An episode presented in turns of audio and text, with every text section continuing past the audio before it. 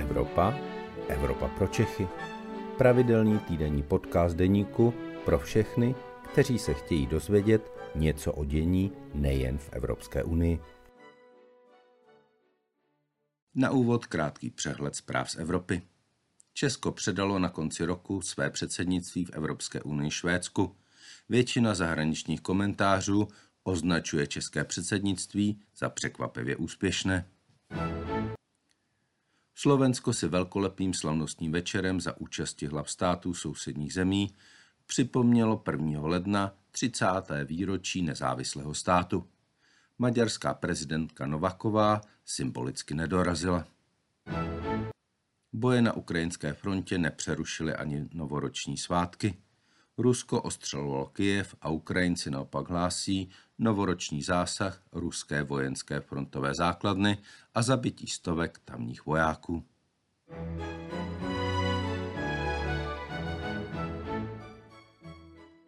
Dobrý den, je středa poledne a tak je tu vaše Evropa pro Čechy, u které vás vítá Luboš Palata, evropský editor deníku. Dnešní díl bude trochu mimořádný, protože se v něm budeme věnovat deseti měsícům války na Ukrajině, války, která se tady v Evropě stala hlavní událostí minulého roku. Jsem rád, že tu mohu přivítat velmi zajímavého hosta, Jana Ludvíka, bezpečnostního analytika, který působí na Fakultě sociálních věd Univerzity Karlovy.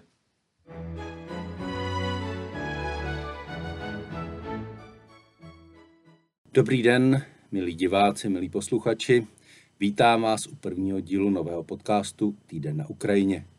A vítám v našem studiu bezpečnostního analytika z Fakulty sociálních věd Univerzity Karlovy Jana Ludvíka. Dobrý den, vítejte. Dobrý den.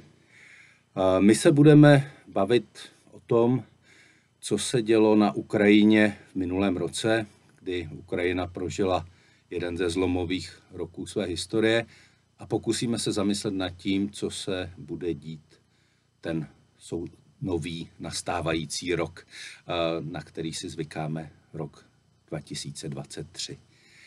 Pane Ludvíku, jak zvládla Ukrajina ten svůj rok 2022 a jak vlastně vypadá ta situace dnes po deseti měsících války? Zvládla ho na to čekávání dobře, a nebo možná ještě přesněji bychom řekli, že Rusko ho zvládlo nad očekávání špatně, což bylo to, co Ukrajině trochu zachránilo krk, když to řeknu jako velmi lidově. Ruské síly, když Ukrajinu napadly, a připomíme si, že to pro v podstatě celou Evropu byl šok, že dneska už jsme si zvykli na to, že válka je tady s námi, ale ještě v únoru jsme si říkali, že to je něco, co patří do minulosti, tak v podstatě ten jejich první nápor, to nebyla válka pro ně, pro ty Rusy, ale byla to taková no, fakt jako speciální vojenská operace. Čili tehdy ještě ten název, který tomu dal eh, ruský prezident Vladimír Putin, eh, alespoň z toho ruského pohledu seděl.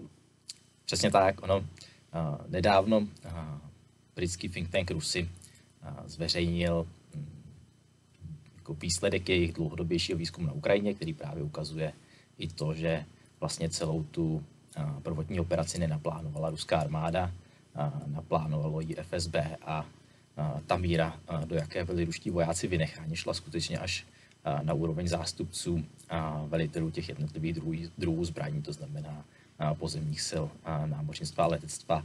A ti velitelé na místě, kteří jste už tu dobu stáli na té ukrajinské hranici, tak do poslední chvíle nevěděli, že budou do války. A podle toho vypadala míra jejich připravenosti, která se pak projevila v takových věcech, eh, jako v tom obrovském zasekaném konvoji, co stál na té silnici ke Kijevu a nebyl schopný se hnout. A dneska už víme, že třeba Kiev Ukrajina bránila poměrně slabými silami, respektive hlavně silami teritoriální obrany a kdyby Rusové tu operaci takhle strašně z hlediska plánování neodflákli, respektive ji nenaplánovali spíš jako půjč, než jako vojenskou operaci, tak že ta situace mohla být výrazně horší.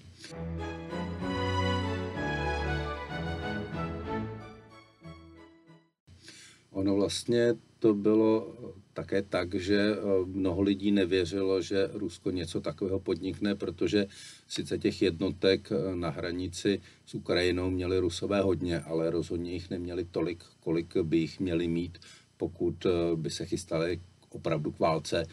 I těmi počty byla ta operace asi podceněna. No ono jich tam bylo dost na to, aby provedli bleskovou operaci, ale i vojenskou, jakoby válečnou vůči Ukrajině z hlediska těch počtů, tak eh, těch ruských bojových jednotek tam třeba jako nebylo výrazně méně, než kolik použili Spojené státy k invazi do Iráku v roce 2003. Přitom Ukrajina je eh, s Irákem jako velikostí poměrně srovnatelná. Že jim jako měli dost sil, aby v případě, že je správně použijí, a kdyby byli schopni je použít stejně dobře jako Spojené státy, tak měli jako reálnou šanci skutečně jako dojít do centra Kieva, a tam svrhnout vládu. Podle různých jako indicí bylo jejich cílem i ty nejvyšší ukrajinské představitele buď zabít nebo zavřít a doufali, že v tuhle chvíli, když se jim něco jako podaří, tak že Ukrajinci hodí ručník do ringu a řeknou si, no tak vlastně jsme s, Ukrajinci, s Rusy bratry, a proč my jsme bojovali, je vidět, že naše vláda je úplně neschopná, naše armáda je úplně neschopná, Rusové jsou v Kijevě a nebudeme bojovat. Ale ani tehle předpoklad nebyl příliš reálný, jak znám třeba západní Ukrajinu, tak tam si dovedu představit, že by opravdu byly tisíce a tisíce lidí, kteří by možná znovu odešli do lesů a zahájili nějakou partizánskou válku. Nedávalo to úplně smysl, ale tady aspoň byla nějaká jako základní logika, že by to mohlo fungovat. Že skutečně jako pokud Ukrajinu ry, velmi rychle porazí a nikdy neměli sílu, nebo ty jednotky nikdy neměly sílu na to jako okupovat a kontrolovat, tak a potom přijdou s nějakým a, relativně příznivým politickým řešením. Zase bavíme se o situaci, která ještě předcházela té válce, to znamená a, o situaci, která třeba předcházela těm válečným zločinům, a, kdy by pro Ukrajince nějaká forma a, ruskem dosazené vlády, která by Ukrajině nechala určitou míru jako domácí samostatnosti, nemusela připadat vlastně špatná. Dneska samozřejmě připadá, protože jsme si prošli tím, a, co se stalo, ale z toho jako tehdejšího pohledu Tahle operace mohla dávat smysl, ale nebyla provedena vojensky správně. A naopak se tam ruská armáda zasekala, utrpěla obrovské ztráty, což pak samo o sobě vedlo k tomu, že se začali chovat velmi necivilizovaně. A po pár dnech viděli jsme válečné zločiny, viděli jsme Buču. A to s tím souvisí, že ti vojáci tam se dostali do něčeho, co vůbec nečekali. A celkem jako přirozeně v kontextu jako svých kulturních zvyků a naštvanosti se začali mstít. To dneska jako, jako, je to odsouzení hodné, ale není to tak úplně překvapivé, když se podíváme na to, co se stalo tomu nebohému tlumočníkovi jako v Afganistánu. Uh, pardon, tlumočníkovi, uh, útočníkovi v Afganistánu, tak uh, jako je, že naši vojáci byli naštvaní, ať už se tam stalo cokoliv a nemuseli jako porušit žádné předpisy, tak vojáci jsou naštvaní, že někdo zabije kamarády. No.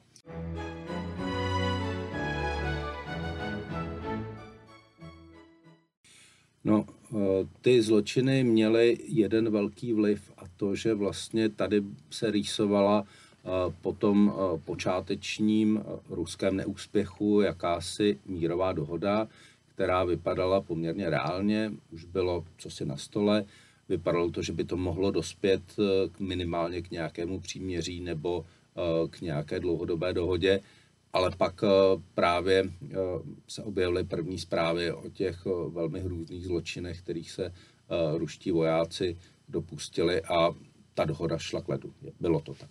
Je to tak, je to, je to tak. Je dobré se k tomu vlastně vůbec vrátit, připomenout si to, že skutečně ještě na tom jaře to chvíli vypadalo, že by mohlo dojít k nějakému mírovému řešení, které vlastně, když se podíváme na tu dnešní situaci, tak by možná oběma stranám připadalo že by bylo bývalo dobré na něj jít, ale dneska se jeví nepřijatelné. Vlastně se jeví nepřijatelné pro obě strany. A to řešení spočívalo v tom, že Rusové se stáhnou na tu hranici, z které vlastně ta ruská agrese začala? V principu, jestli si to pamatuju dobře, tak to bylo něco, to byla věc, která nebyla úplně dořešená nikdy. O tom se stále jednalo, jak vlastně rozseknout tu teritoriální otázku, ale nikdy nebylo k diskuzi, v téhle fázi, a ani Rusové to nepožadovali, že by došlo o zvětšení Ruska o nějakou významnou část Ukrajiny nad tu, kterou kontrolovalo. Vlastně ani jako s výjimkou Krymu, tak Rusko tenkrát nepožadovalo kontrolu nad územími Ukrajiny. I ty dvě separatistické, mafiánské, jakkoliv jako republiky budeme říkat, tak ty chtěli jenom nějakým způsobem jako sankcionovat jejich nezávislost, bylo k diskuzi v jakých hranicích, ale třeba Chersonskou oblast Záporoží, které dneska Rusko kontroluje a odkud je bude muset Ukrajina, bude chtít Ukrajina vyhnat, tak to by se jim vlastně tenkrát vrátilo na základě té mírové dohody.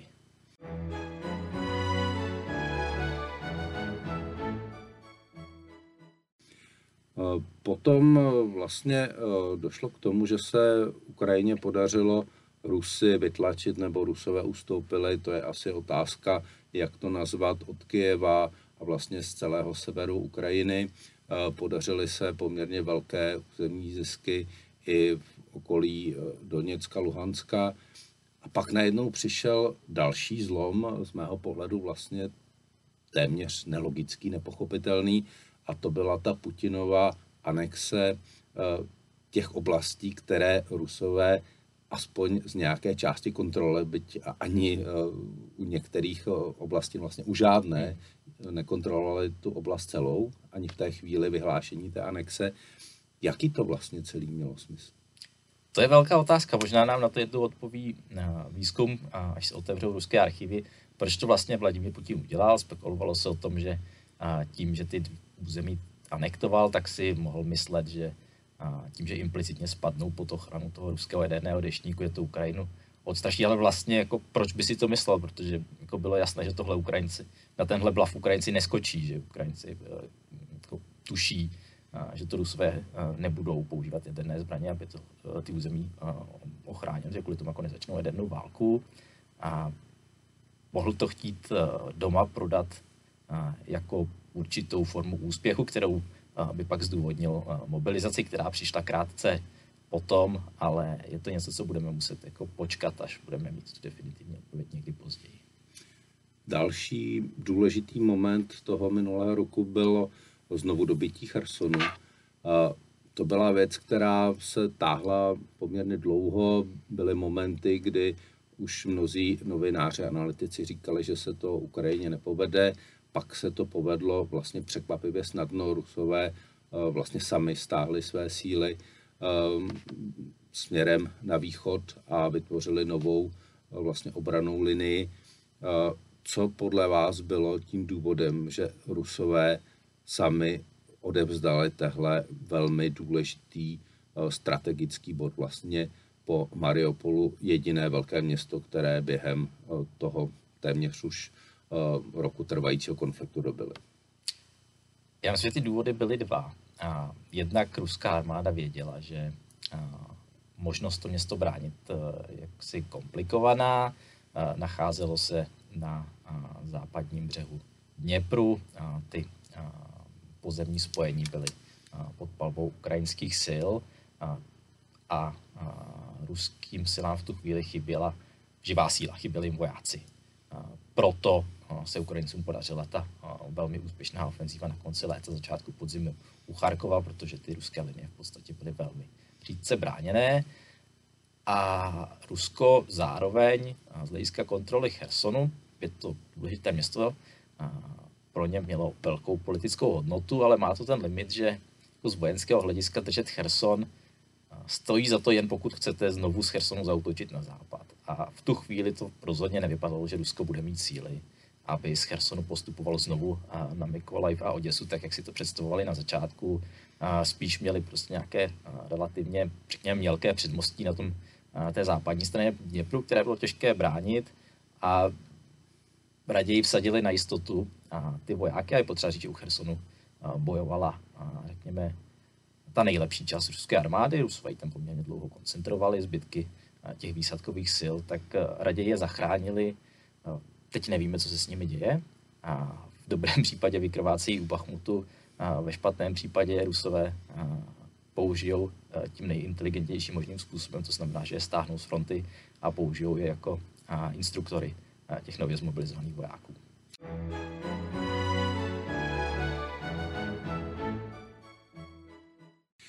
My se tady podle mého názoru až příliš bavíme o tom ruském agresorovi, ale ještě jsme příliš nemluvili o tom největším překvapení z mého pohledu toho eh, vlastně minulého roku a to je eh, síla schopnosti opravdu um ukrajinské armády. Byl to i pro vás pozitivní, bylo to i pro vás pozitivní překvapení?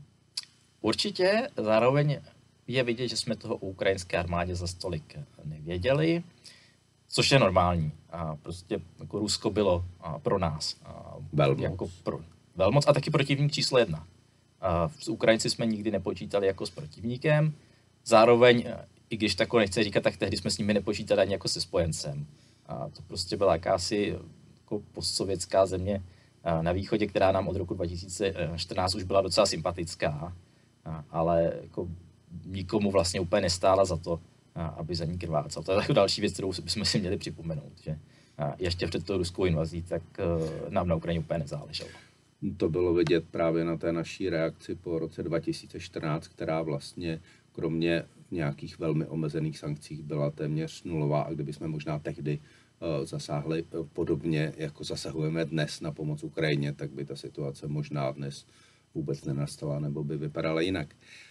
Když se podíváme na tu ukrajinskou armádu, co je podle vás důvodem té její překvapivé síly a umu je to to, že Ukrajinci už 8 let tu válku na východě Ukrajině vedou, nebo to, že přece jenom byli na Ukrajině západní instruktoři britští, američtí, že se ta armáda prostě krok po kroku dostávala někam k tomu západnímu standardu. Těch faktorů je velmi pravděpodobně víc.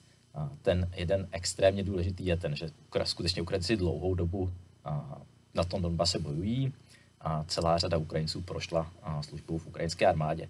A trošku paradoxně ukrajinské armádě podle všeho pomohlo, že stále po tom roce 2014 měla velké problémy. Měla velké problémy udržet e, šikovné lidi ve službě. Což je problém celé řady armád, protože ty lidi odejdou do soukromého sektoru, kde jsou zaplaceni lépe ale najednou Ukrajina měla v roce 2022 právě jako celou jako velkou skupinu lidí, kteří prošli tou armádou, odešli z ní, protože v soukromém sektoru dostali lepší podmínky, ale najednou, když už šlo všechno, tak se vrátili a vrátili se s těmi zkušenostmi. To znamená, Ukrajina si mohla sáhnout na jako velkou skupinu lidí, kteří byli poměrně rychle po té mobilizaci použitelní jako dobří vojáci.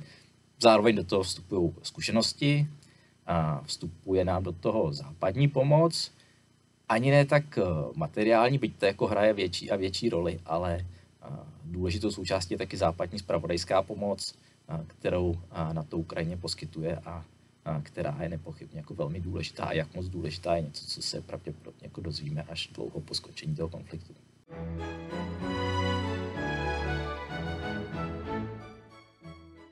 V jaké podle vás jsme teď na začátku roku 2023 fázi téhle války? Eh, směřujeme krok po kroku k jejímu konci, nebo tam ještě může dojít k nějakému překvapivému zvratu? Ještě jsme tady nemluvili o ruské, byť částečné mobilizaci, která možná dostane na frontu nějakých 100-200 tisíc nových vojáků na té ruské straně. Může tohle být na začátku roku 2023 bodem nějakého dalšího zvratu nečekaného? Může a zároveň nemusí. A je potřeba říct, že my vlastně do určité míry, byť eh, to často jako hodně eh, pozorně sledujeme, tak nevidíme do hloubky toho, co se děje v Rusku. A do značné míry nevidíme do hloubky toho, eh, co se děje na Ukrajině a tím pádem můžeme být překvapeni. Nejpravděpodobnější vývoj je, že ta fronta někde zamrzne, možná se Ukrajincům podaří ještě nějaké území osvobodit. Možná se naopak Rusům podaří ještě nějaké území dobít. A potom a nakonec se ty síly vyčerpají, takže uzavřou příměří. A je pravděpodobné, že to bude jenom příměří a spíš než a skutečný mír. A bude tam pokračovat to, co jsme vlastně viděli na Donbase mezi roky 2014 a 2022. Zároveň je možné, že Ukrajincům se podaří jako velká ofenziva válku ukončila a stejně tak je možné, že se Rusům podaří přivést na frontu kvalitně vycvičené vojáky, kteří si prošli tím výcvikem po té podzimní mobilizaci a dokážou Ukrajince udolat. Ani jedna z těchto variant není úplně vyloučitelná, byť je, řekl bych, jako méně pravděpodobná. A je ta pomoc, kterou my jako Západ Ukrajině poskytujeme, dostatečná na to, aby Ukrajina mohla skutečně zvítězit tak, že osvobodí všechna území, která dnes Rusko okupuje? Já o tom nejsem úplně přesvědčen, byť eh, uznávám, že eh, ta pomoc je z dobrých důvodů eh, z velké části jako tajná. Nevíme, co přesně na Ukrajinu jde, ale u západních politiků je velká potřeba ukazovat, že jsou správňáci, že se chtějí vyfotit s tou pomocí, co na Ukrajinu jde, takže se lehce obávám, že tam jako nejde něco zásadního, materiálního, co bychom neviděli. A ty objemy pomoci, které Ukrajina v tuhle chvíli dostává, tak jsou spíš, řekněme, dostatečné pro to, aby, aby neprohrála, nebo byly dostatečné pro to, aby neprohrála. Často se navyšují ve chvíli, kdy Ukrajincům začíná téct do bod, když jim začala docházet tělostřelecká munice, řekněme v době, kdy se bojovalo o Severodoněck a Lisičansk, tak, tak státy na to přidali, trošku přitlačili, ale ta západní motivace pomoct Ukrajině k vítězství není zdaleka tak silná, jako v tom pomoc Ukrajině neprohrát.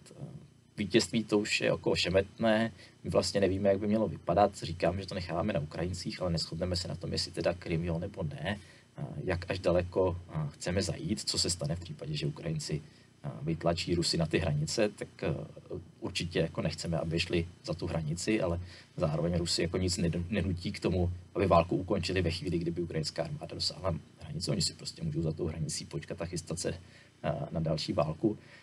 To, že nechceme, aby neprohrála Ukrajina, tak, tak to je jasné, pracujeme na tom v rámci zvyku omezených kapacit, ale, ale jako to vítězství, to bych chtěl víc. Čili úplné vítězství v příštím roce Ukrajiny je někde na rovině malého zázraku? Pokud ta západní pomoc eh, výrazně nenaroste, tak se obávám, že ano, ale rád budu příjemně překvapen. Tak uvidíme a také budu rád příjemně překvapen. Eh, já si myslím, že Ukrajina by si něco takového zasloužila a Rusko by si nezasloužilo nic jiného, než aby muselo ustoupit za ukrajinské hranice, aby byly potrestány jak válečné zločiny, tak vlastně to, že ta, tu agresi Rusko vůbec začalo, to si myslím jsou uh, vlastně ty podstatné věci, které musí přijít, aby se něco takového v dohledné době neopakovalo, jak ze strany Ruska nebo nějaké jiné podobné revizionistické mocnosti nebo země. Takže je to v našem zájmu, ale uh, jak správně říkáte, budeme možná muset udělat ještě výrazně víc, než to teď děláme, aby se to podařilo uskutečnit. Takže já moc krát děkuji Janu Ludvíkovi z Fakulty sociálních věd za uh, tento příspěvek na začátek nového roku a s vámi diváky se těším u příštího dílu na viděnou a naslyšenou. Já děkuji za pozvání. Díky moc. To byl podcast Evropa pro Čechy. Příští díl poslouchejte opět ve středu ve 12 hodin. Naslyšenou se s vámi těší váš Luboš Palata.